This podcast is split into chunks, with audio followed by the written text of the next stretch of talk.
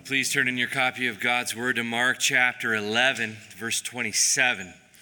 Mark 11, 27, as we continue our life changing look at Jesus. This morning, I'm having you turn to one passage, but, or one verse. Don't let that fool you. We will be looking at a lot of scripture this morning.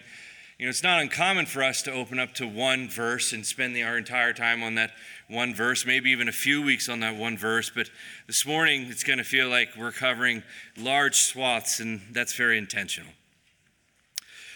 If you're new to Cornerstone, welcome. We've been working through the life of Jesus now for over three years. And my, what a life changing journey it has been for us, both as individuals and even as a church. This morning, we're going to be looking at part of his final Tuesday before his death, his burial, and his resurrection. And we're going to start that study in Mark 11 27, but first we pray. Let's pray. Lord, even as we just sang, speak. Speak through your word. And Lord, help us to see Jesus as he fights for us. In Jesus' name we pray. Amen. This morning's sermon is actually entitled The Fight. The Fight. On his final Tuesday before his crucifixion, there is a rather, rather large altercation, a fight between Jesus and the religious leaders, unlike any fight we've seen up to this point with Jesus and the religious leaders. It starts on Tuesday, it leads to his murder on Friday, and he will end the fight on Sunday with his resurrection. Round one of the fight is found in verses 27 through 33. Let's look there. And they came again to Jerusalem. If you've been here the last few weeks, you know that what's happening right now is Jesus has finally worked his way back to Jerusalem. At night, he and his disciples go over the Mount of Olives and they stay in a little town of Bethany and then in the morning, they work their way back over that Mount of Olives into Jerusalem to the temple. And so the morning we looked at last week, and that was Jesus coming back over the Mount of Olives. He saw the withered um, fig tree, and then he taught his disciples that if you have faith, you can move mountains. So that's in the past now. They've made their way down into Jerusalem, verse 27. And as he was walking in the temple, the chief priest, the scribes, and the elders came to him. And when you see those three groups chief priests, scribes, and elders what Mark is doing is he's describing for us the Sanhedrin. The Sanhedrin was a group of 70 men plus one. And those men were the Supreme Court, religiously speaking, for the Jews and their religion. That Supreme Court, the Sanhedrin, it's broken down into chief priests, scribes, and elders, but those chief priests, scribes, and elders were made up of groups of people known as Pharisees, Sadducees, uh, elders, and the Herodians. There were a few Herodians in there. And so this group of men come up, very powerful men, come up to Jesus. They approach him there in the temple. They're the ones that run the temple, so to speak. Verse 28. And they said to him, By what authority are you doing these things? And I want to tell you, that word authority is very important. We're going to see it said three times in a couple of verses here. What authority do you have to do these things? Look, these guys are looking to rumble. And they come up to Jesus and they ask, Who or what gives you the right to be doing what you've been doing? Let's keep reading. They ask the question again, Or who gave you this authority to do them? Jesus said to them, I will ask you one question, answer me, and I will tell you by what authority I do these things. We're going to come back to that in a little bit. Verse 30 was the baptism, this is Jesus talking now, was the baptism of John from heaven. You need to remember for the Jew, they would not name the name of God. They would do so out of respect, honor, and fear of committing blasphemy. And so Jesus asked, Was the baptism from John, John the Baptist, was it from heaven? Was it from God? Or was it from man? Answer me, he says. Verse 31 And they discussed it with one another, saying, If we say from heaven, if we say it's from God, he will say, Why then did you not believe him? But shall we say from man? They were afraid of the people, for they, all the people, held that John really was a prophet. So they answered Jesus, We don't know. And Jesus said to them, Neither will I tell you by what authority I do these things. Now, let's start with Jesus' question that he asks the Sanhedrin, and then we'll move on to the Sanhedrin's questions. Again, Jesus' question Was the baptism of John from heaven, from God, or from man? Now, when he says the baptism of John, he's referring to the ministry of John. Baptism is a summary word. That's what John was identified as. John the what? Baptist. So, was John's ministry from God or was it from man? To which they reply, We don't know. But they should know. What's the clear answer? In order to find that, I want you to stick your finger or something in Mark 11 and flip back to Mark 1. Flip back to Mark 1.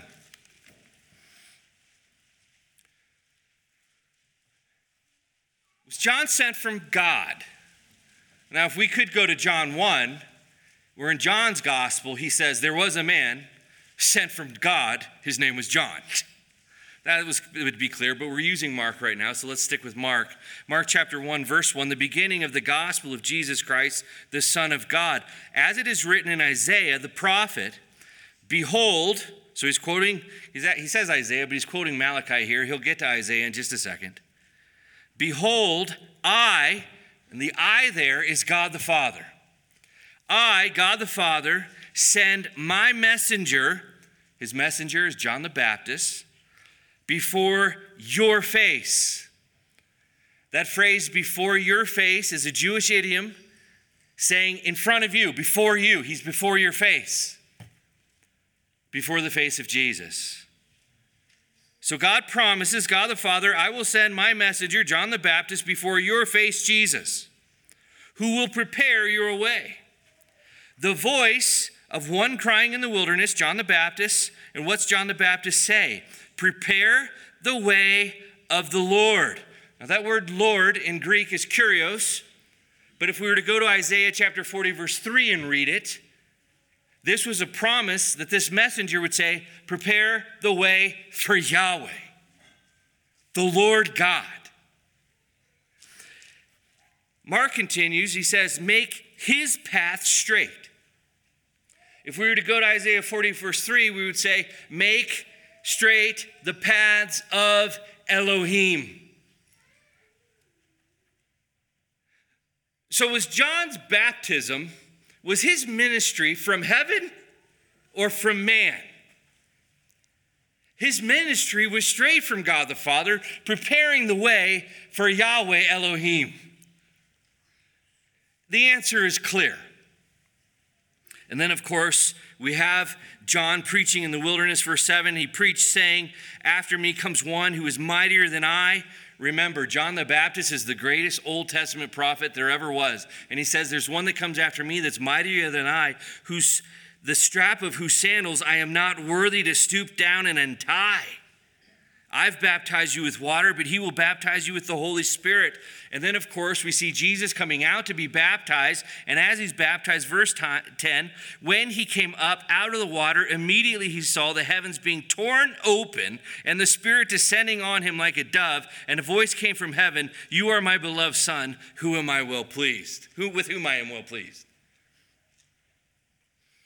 Was John's baptism from heaven or from man? The answer is clear it's from heaven. And you see what Jesus does here beautifully is he answers their question by asking them a question, and the answer to his question reveals that this is clearly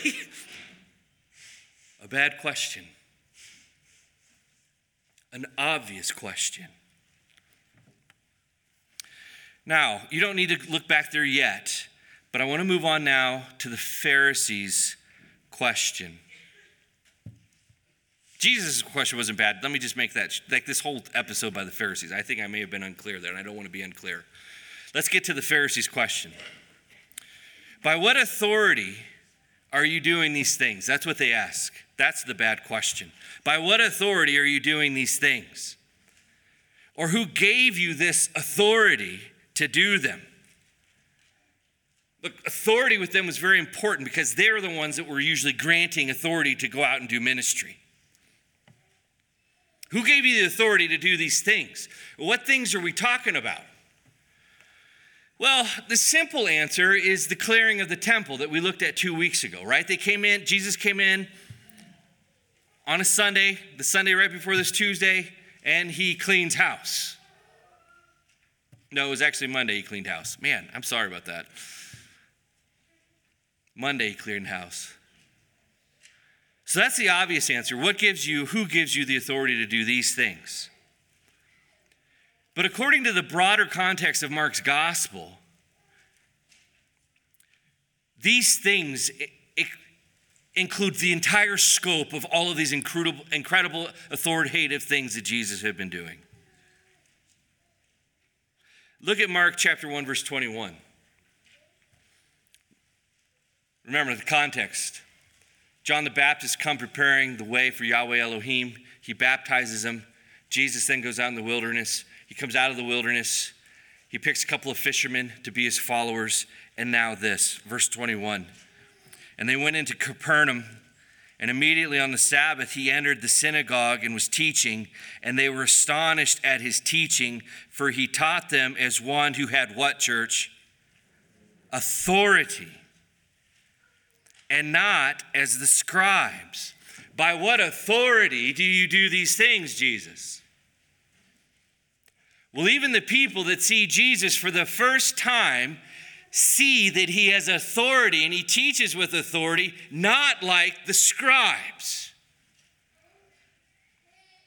It goes on, verse 23, and immediately there were in there was in the synagogue a man with an unclean spirit, and he cried out, What have you to do with us, Jesus of Nazareth? Have you come to destroy us? I know who you are, the Holy One of God. But Jesus rebuked him, saying, Be silent and come out of him. The unclean spirit, convulsing him and crying out with a loud voice, came out of him. And they were all amazed, so that they questioned among themselves, saying, What is this? A new teaching with what, church? Authority. By whose or what authority do you do these things, Jesus? That's what the blind Pharisees and Sadducees ask. Look at Mark chapter 2, verse 3. And they came bringing to him a paralytic carried away by four men. And when they could not get near him because of the crowd, they removed the roof above him. And when they had an opening, they let down the bed on which the paralytic lay. And when Jesus saw their faith, he said, on the, said to the paralytic, Son, your sins are forgiven. Incredible phrase. Jesus, don't you know that no one can forgive sins except for God alone? Verse 6 Now some of the scribes were sitting there, questioning in their hearts, Why does this man speak like that? He is blaspheming. Who can forgive sins but God alone? And immediately Jesus, perceiving in his spirit that they thus questioned within themselves, said to them, Why do you question these things in your hearts? Which is easier to say to the paralytic, Your sins are forgiven, or to say, Rise, take up your bed, and walk? But that you may know that the Son of Man has the authority on earth to forgive sins. So that you may know that the Son of Man has the authority possessed by God and God alone. I say to the paralytic, I say to you, verse 11, pick up your bed and go home. And he rose and immediately picked up his bed and went out before them all, so that they were all amazed at the glory and glorified God. We've never seen anything like this. Now we can go back to Mark 11.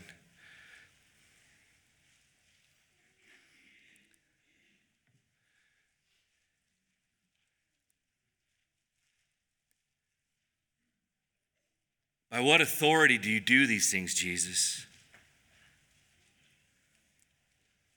By what authority do you do these great and marvelous and miraculous, beautiful things? Freeing demoniacs? Healing everyone who has need, everyone who comes before you with a sickness or a disease, an infirmity, feeding the hungry, raising dead children and giving them back to their parents? By what authority do you do these things? How dare you do these things? You're not sanctioned for this. Who gave you the authority to do this stuff? You see, that's the spirit behind these questions. They hate that he's doing these things. And if you remember just a little bit earlier in the chapter, Mark chapter 11, verse 18, they want to destroy him. Now, with something marking Mark 11, flip over to Matthew chapter 21. Matthew chapter 21.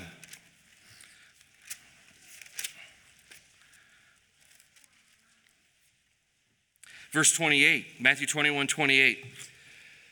So here's what's going on here. Matthew, he continues, this is very important for you to hear. So as you flip, listen. Matthew continues the conversation, this exact same conversation that Jesus is having with the Sanhedrin. Mark doesn't include it for whatever reason, Matthew includes it. I want you to see it so you can kind of feel the tension building between Jesus and the Sanhedrin. Verse 28 What do you think? Jesus asks. A man has two sons. And he went to the first and said, Son, go and work in the vineyard today. And he, and he answered, I will not. But afterward he changed his mind and went. And he went to the other son and he said the same Hey, go work in the vineyard. And he answered, I go. Oh, yeah, I'll be, I'm on my way, Dad, sir. But did not Go. Which of the two did the will of his father? They, the Sanhedrin, said, The first. Jesus said to them, Truly I say to you, the tax collectors, listen, remember, the tax collectors are the most hated Jew alive. The Jews were very tight knit, very proud as a people, but they hated their Jewish tax collectors. Why? Because they were traitors. They joined the enemy. They were helping out Rome and they were corrupt themselves. They hated they hated the tax collectors. Truly I say to you the tax collectors and the prostitutes the prostitutes go into the kingdom of God before you. Listen. In the parable the son that tells dad, I'm not going, but then he goes, are the tax collector and the prostitutes. The son that says, Oh, yeah, dad, I'm on my way, but stays home, are the, are the Sanhedrin, the Pharisees, the Sadducees, the scribes. Verse 32. For John came to you, John the Baptist, in the way of righteousness, and you did not believe him. But the tax collectors and the prostitutes, the scum of the earth in your eyes, believed him. And even when you saw it, you did not afterward change your minds and believe him. Can you see the tussle? Can you start to see the fight that's brewing? Let's go back to Mark chapter 12. We finished chapter 11. Look at Mark chapter 12, verse 1. Jesus continues with these guys. Verse 1 And he began to speak to them in parables. A man, the man here represents God. God planted a vineyard. The vineyard here represents Israel. Israel is often referred to as a vineyard. This is a common picture for Israel. So God planted Israel. A man planted a vineyard and put a fence around it and dug a pit for the winepress and built a tower and leased it to tenants. Tenants are people who take care of the property. He leased it to Israel's religious leaders. It went to another country. Verse 2 When the season came, he sent a servant, he sent a prophet, is the idea, to the tenants to get from them some of the fruit of the vineyard. And they took him and beat him and sent him away empty handed. Again, he sent to them another servant, and they struck him on the head and treated him shamefully. And he sent another, and him they killed. And so with many others, some they beat, and some they killed he had still one other, a beloved son. Of course, that's Jesus. Finally, he sent him to them, saying, They will respect my son. But those tenants said to one another, This is the heir. Come, let us kill him, and the inheritance will be ours. And they took him and killed him and threw him out of the vineyard. What will the owner of the vineyard do? He will come and destroy the tenants and give the vineyard to others. Have you not read this scripture? Have you not read Psalm 118, verses 22 and 23? Jesus asked, The stone that the builders rejected, the stone, the man, the Savior, the Messiah that the religious leaders are rejecting has become the cornerstone. He is the most important piece. This was the Lord's doing, and it's marvelous in our eyes. Verse 12, and they were seeking in response, they were seeking to arrest him, but feared the people, for they perceived that he had told the parable against them. Well, yeah, he did. So they left him and went away. Do you feel the tension? Do you feel them coming at Jesus and Jesus taking each and every blow and returning effective jabs to the point they retreat? They went away, but they are not done. These men are out to destroy him. They're out to trap him. They want to arrest him. They want to kill him. We have a fight on our hands. Which brings us to round two. Round two, look at verse 13. And they sent, they, who's they? The Sanhedrin. They sent to him some of the Pharisees and some of the Herodians to trap him in his talk. So, what do they do? They take, I'm going to use some military language here, they take some special forces from their ranks and they send them on a special op to trap him in his talks. They say, Pharisees, Herodians, you're up. Go ask him about taxes. Everybody hates taxes. And all of God's people said, If he tells the people to pay their taxes, we've got them. Nobody wants to pay their taxes. If he says any, if, they, if he tells them not to pay their taxes, well, then we've got him. We'll go tell Rome on him. He's starting an insurrection. That's their plan. That's their attack, the plan of attack. Verse 13.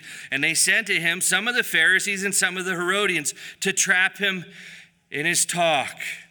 And they came and said to him, Teacher, we know that you are true and do not care about anyone's opinion, for you are not swayed by appearances, but truly teach the way of God. Oh, precious teacher, is it is it lawful to pay taxes to Caesar or not? Should we pay them or should we not?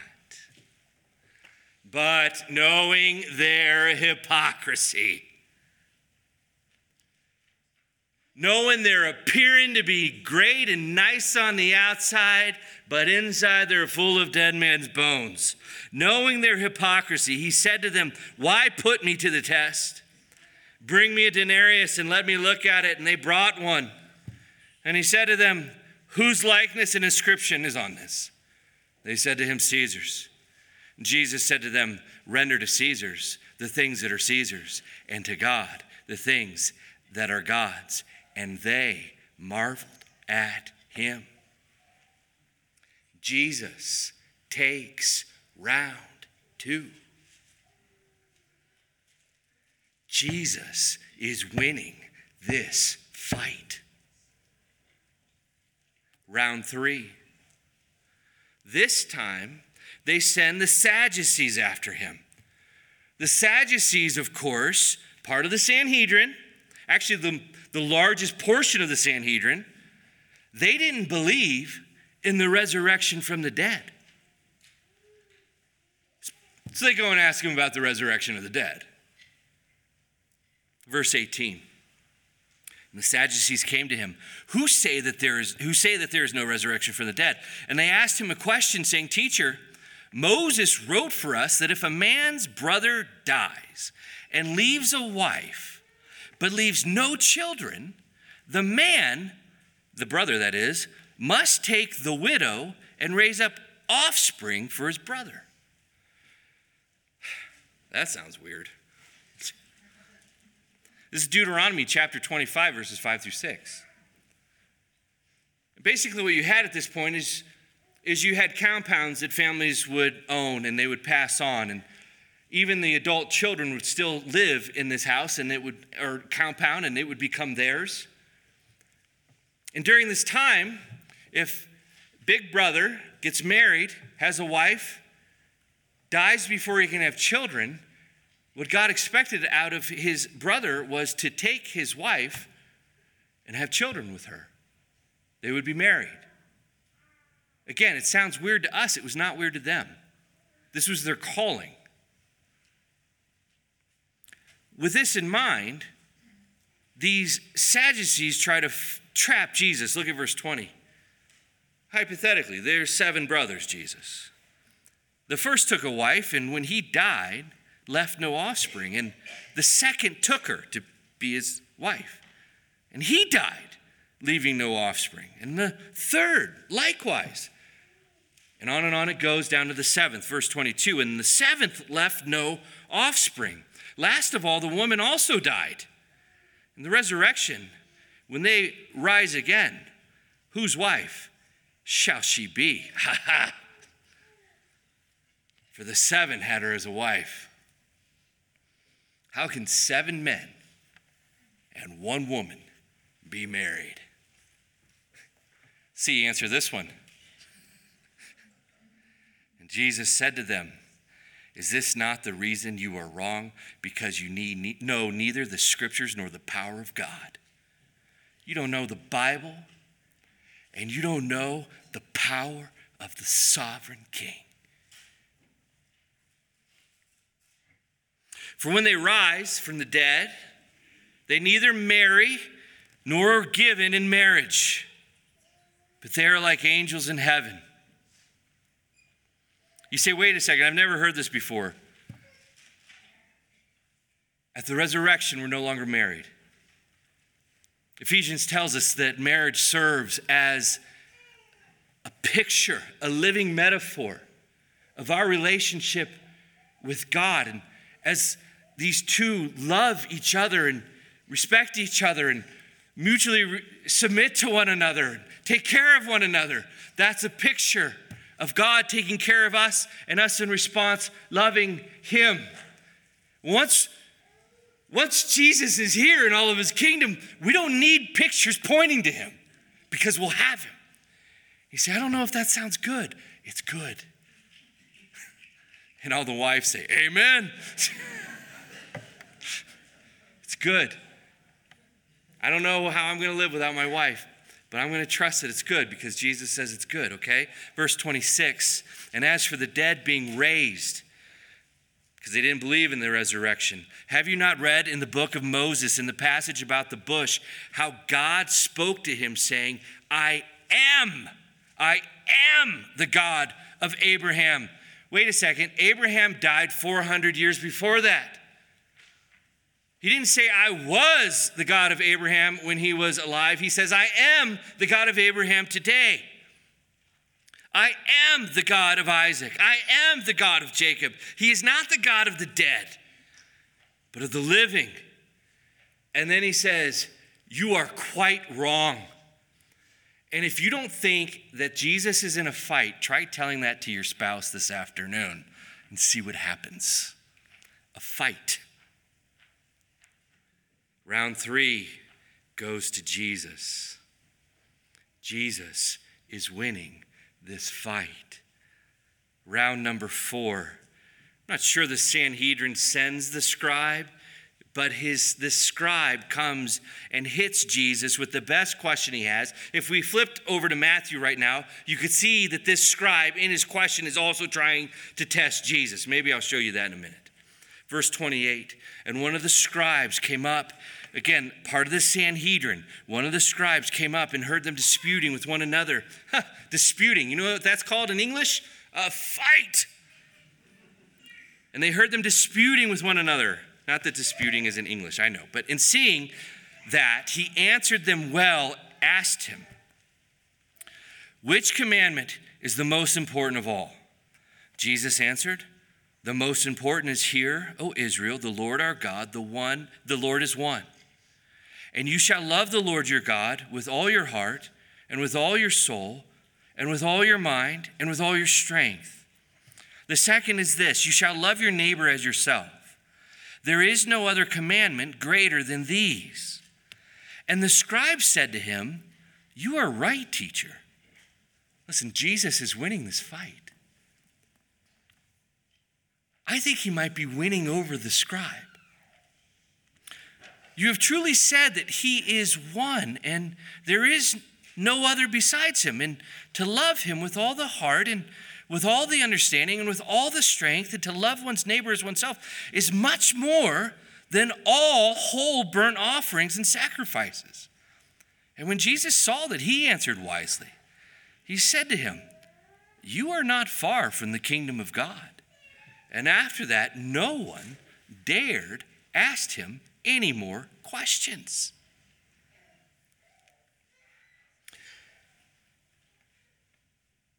And this is when Jesus lights them up.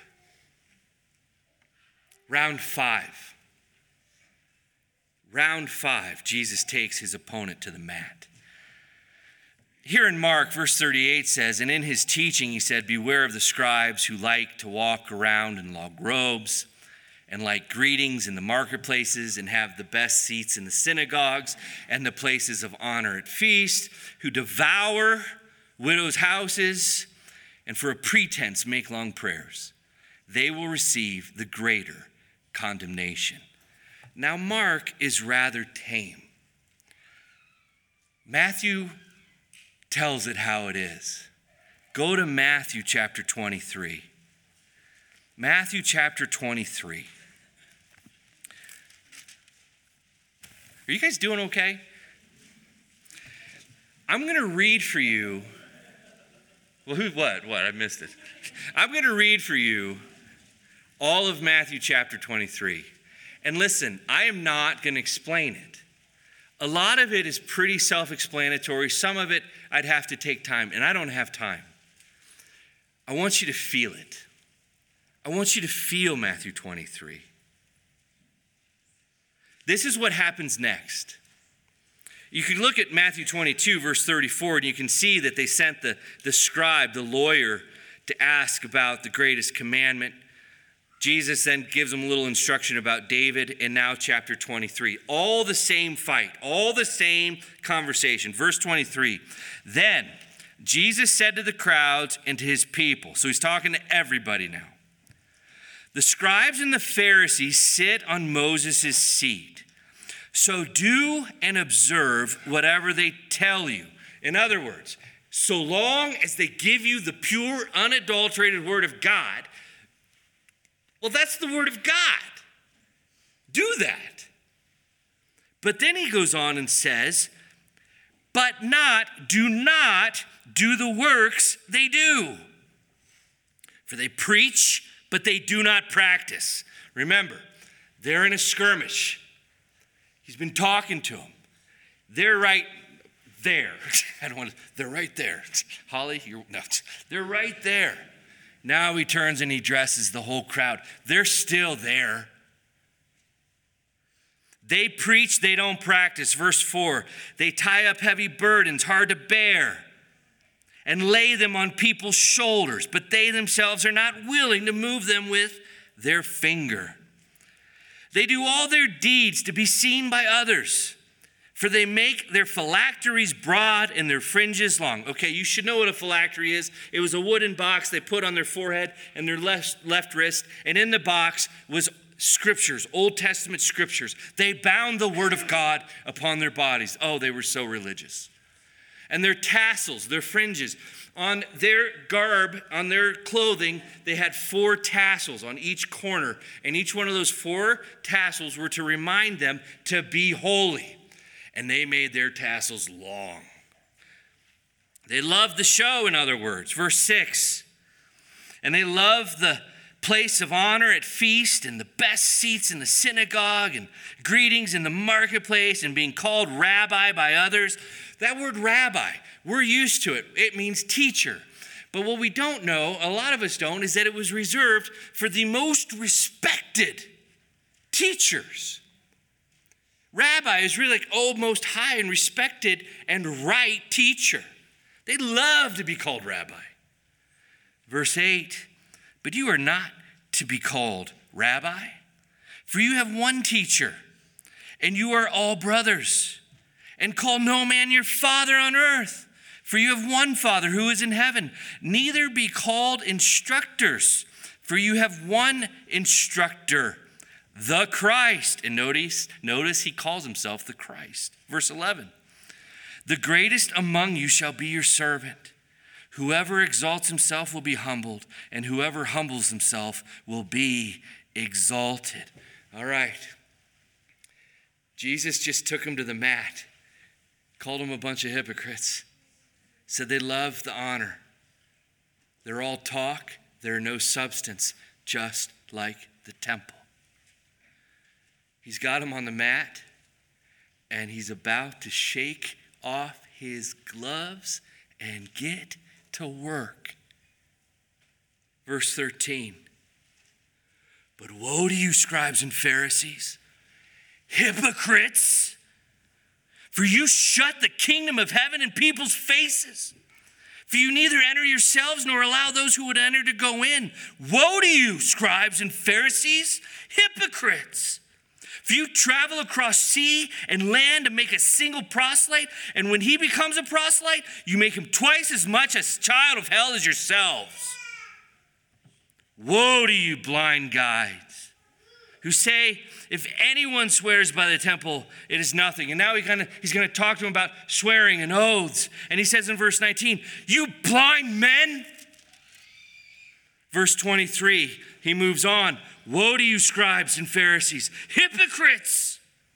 If you tithe mint and dill and cumin and have neither or have neglected the weightier matters of the law, justice, and mercy, and faithfulness. These you ought to have done without neglecting the others. You blind guides, straining out a gnat and swallowing a camel. Woe to you, scribes and Pharisees, hypocrites! For you clean the outside of the cup of the plate and the plate, but inside they are full of greed and self indulgence. You blind Pharisees, first clean the inside of the cup and the plate, that the outside also may be clean. Woe to you, scribes and Pharisees, hypocrites! For you are like whitewashed tombs which outwardly appear beautiful, but within are full of dead people's bones and all uncleanliness. So you also outwardly appear righteous to others, but within you are full of hypocrisy and lawlessness. Woe to you, scribes and Pharisees, hypocrites! For you build the tombs of the prophets and decorate the monuments of the righteous, saying, If we had lived in the days of our fathers, we would not have taken part with them in shedding the blood of the prophets. Thus, you witness against yourselves that you are sons of those who murdered the prophets. Fill up then the measure of your fathers, you serpents, you brood of vipers. How are you to escape being sentenced to hell? Therefore, I send you prophets and wise men and scribes, some of whom you will kill and crucify, and some you will flog in your synagogues and persecute from town to town, so that on you may come all the righteous blood shed on earth. From the blood of the righteous Abel to the blood of Zechariah, the son of that guy. what Jesus is saying from the first murder in the Old Testament to the last murder in the Old Testament, you will be held accountable. Truly, I say to you, all these things will come upon this generation. Oh, Jerusalem, Jerusalem, the city who kills the prophets and stones though, those who are sent to it. How often would I have gathered your children together as a hen gathers her brood under her wings, and you were not willing? See your house. See your house is left desolate. For I tell you, you will not see me again until you say, Blessed is he comes in the name of the Lord. Jesus left the temple and was going away, and his disciples came to point out to him the buildings of the temple.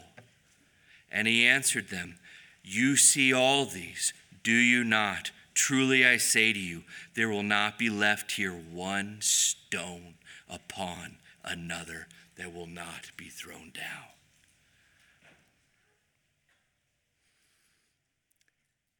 Church, do you see him?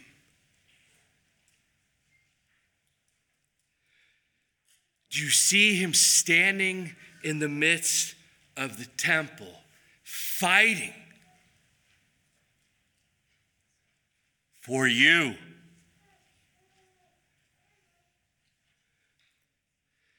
These are the early rounds of a cosmic fight between good and evil, God and the devil, the serpent and the seed.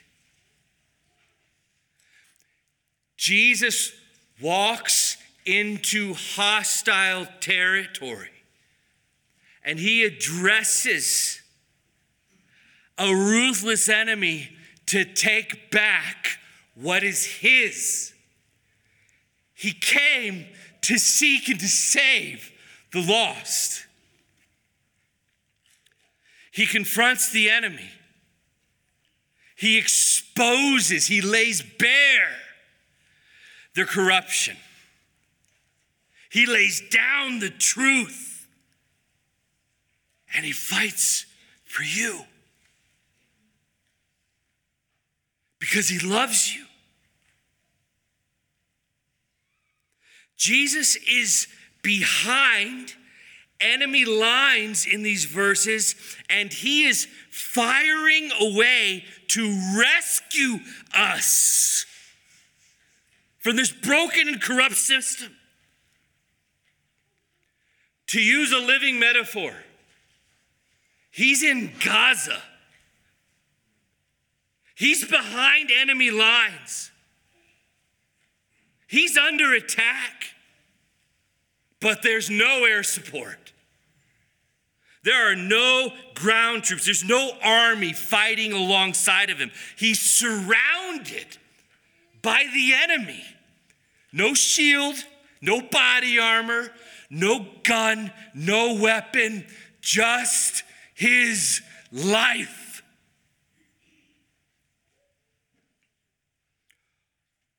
All alone,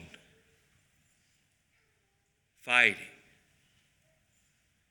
forsaken, even on Friday, by his father. Do you see him fighting for you? Rescuing you.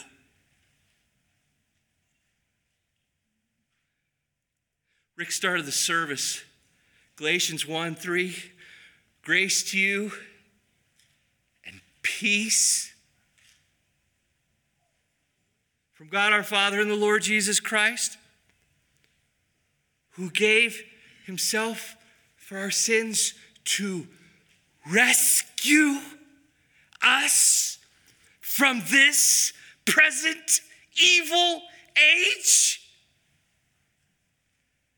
Grace to you and peace from God our Father and the Lord Jesus Christ. That's not some gimmick, that's not some meaningless phrase to start a service, it's a declaration of independence, grace, peace, independence that he fought for. That he sacrificed for, that he bled for, that he died for. A war that was not won by millions of soldiers, but by one. One beautiful, powerful man named Jesus. He is mighty to save. He is mighty to save for he is better, more powerful, more mighty than everything in every way. Let's pray.